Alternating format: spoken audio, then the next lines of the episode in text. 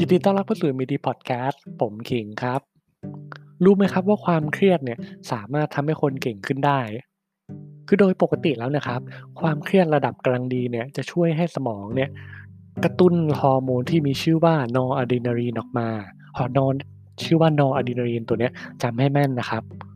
อธิบายนิดนึงคือปกติความจำของเราเนี่ยมักจะเกี่ยวพันกับอารมณ์ความรู้สึกด้วย ซึ่งมนุษย์เนี่ยมักจะจำเหตุการณ์ที่กระตุ้นอารมณ์ความรู้สึกได้ดีด้วย ไม่ว่าจะเป็นความรู้สึกสุข ทุกข์ ความสนุก โกรธหรือเศร้า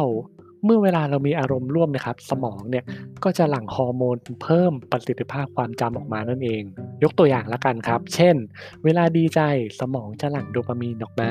มีความสุขมากๆ สมองจะหลั่งเอนโดรฟินออกมา หรือเวลากลัวและกังวลเนี่ยสมองก็จะหลั่งนอร์อะดรีนาลีนและอะดรีนาลีนออกมานั่นเองซึ่งตัวที่เราโฟกัสเนี่ยก็คือนอร์อะดรีนาลีนและอะดรีนาลีนเนี่ยแหละครับ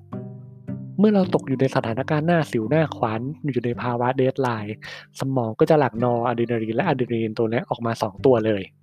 นอร์อะดรีนาลีนมีหน้าที่ทำอะไร มันมีหน้าที่ทำให้เนี่ยร่างกายเราเนี่ยครับตื่นตัวจดจ่อและตัดสินใจได้อย่างรวดเร็วอะดรีนาลีนเนี่ยจะช่วยพลังกล้ามเนื้อครับช่วยเพิ่มความฉับไวและความแข็งแรงของปอดและหัวใจ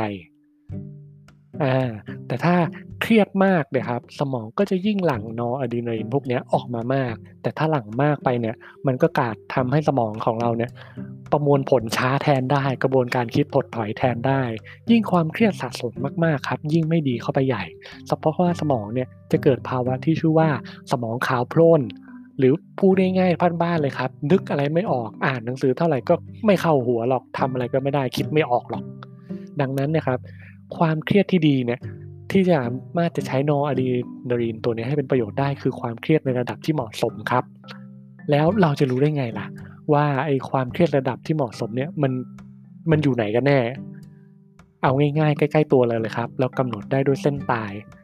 สังเกตไหมครับว่าพอเวลาเราใกล้เส้นตายทีไรเนี่ย เราก็จะสามารถทำทุกสิ่งทุกอย่างที่เราไม่เคยอยากจะทำได้ ยกตัวอย่างละกัน ปิดเทอมครับ เอ้ยเปิดเทอมครับ ใกล้ใกล้สอบแล้ว เราก็มักจะสามารถพุชตัวเองเนี่ยให้อ่านหนังสือได้ ให้อ่านหนังสือจนสอบผ่านได้ด้วยอ่างั้นรู้อย่างนี้แล้วเนี่ย เราทำงานเฉพาะใกล้เส้นตายอย่างเดียวได้ไหมในเมื่อเราก็รู้ขีดจำกัดของเราแล้วนี่คำตอบคือไม่ดีครับ เพราะว่าถ้าเราปล่อยให้ตัวเองเนี่ยอยู่ในสภาวะหน้าสิวหน้าขวานบ่อย ๆ เนี่ยนออะดรีนาลีนที่หลังเนี่ยมันก็จะเริ่มหด น้อยลงไปบ้าง จนบางทีเนี่ยมันอาจจะเปลี่ยนให้เราเนี่ยกลายเป็นโรคซึมเศร้าได้ ยิ่งถ้าเครียดสะสมมากอย่างต่อเนื่องเนี่ย สมองเอง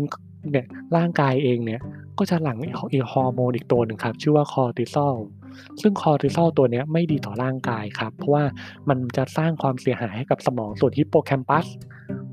สมองส่วนฮิปโปแคมปัสเนี่ยสั้นๆ ง่ายๆครับ เป็นคลังความเก็บข้อมูลนั่นเอง ถ้าตรงนี้ ถ้าสมองฮิปโปแคมปัสไม่ดีเนี่ยก็จะส่งผลต่อกระบวนการเรียนรู้และความจำของเรา มีงานวิจัยสนับสนุนเกี่ยวกับฮิปโปแคมปัสตัวนี้อยู่ครับว่า สมองของทหารที่กลับมาจากสงครามเวียดนามเนี่ยมีสมองส่วนฮิปโปแคมปัสที่เล็กลงกว่ามนุษย์ปกติทั่วไป แล้วก็รวมถึงผู้ที่เคยถูกทารุณกรรมตั้งแต่เด็กด้วย ก็จะมีสมองส่วนฮิปโปแคมปัสเนี่ยเล็กกว่าคนอื่นเขาครับ เพราะฉะนั้นสรุปสั้นๆ ง่าย ๆ ครับ ถ้าอยากจะพัฒนาให้ตัวเองจำและเรียนรู้สิ่งต่างๆ ได้ดีเนี่ย ควรมีระดับความเครียดที่เหมาะสมครับ แต่อย่าให้มันมากเกินไปจนเสียสุขภาพเอา และเมื่อเราเวลาผ่านช่วงเวลาหน้าสิวหน้าขวานมาได้แล้วนะครับ ก็รีวอร์ดตัวเองซะหน่อยให้สมองได้พักผ่อนบ้างครับ คนเราปกติแล้วมีทำงานช่วงตึง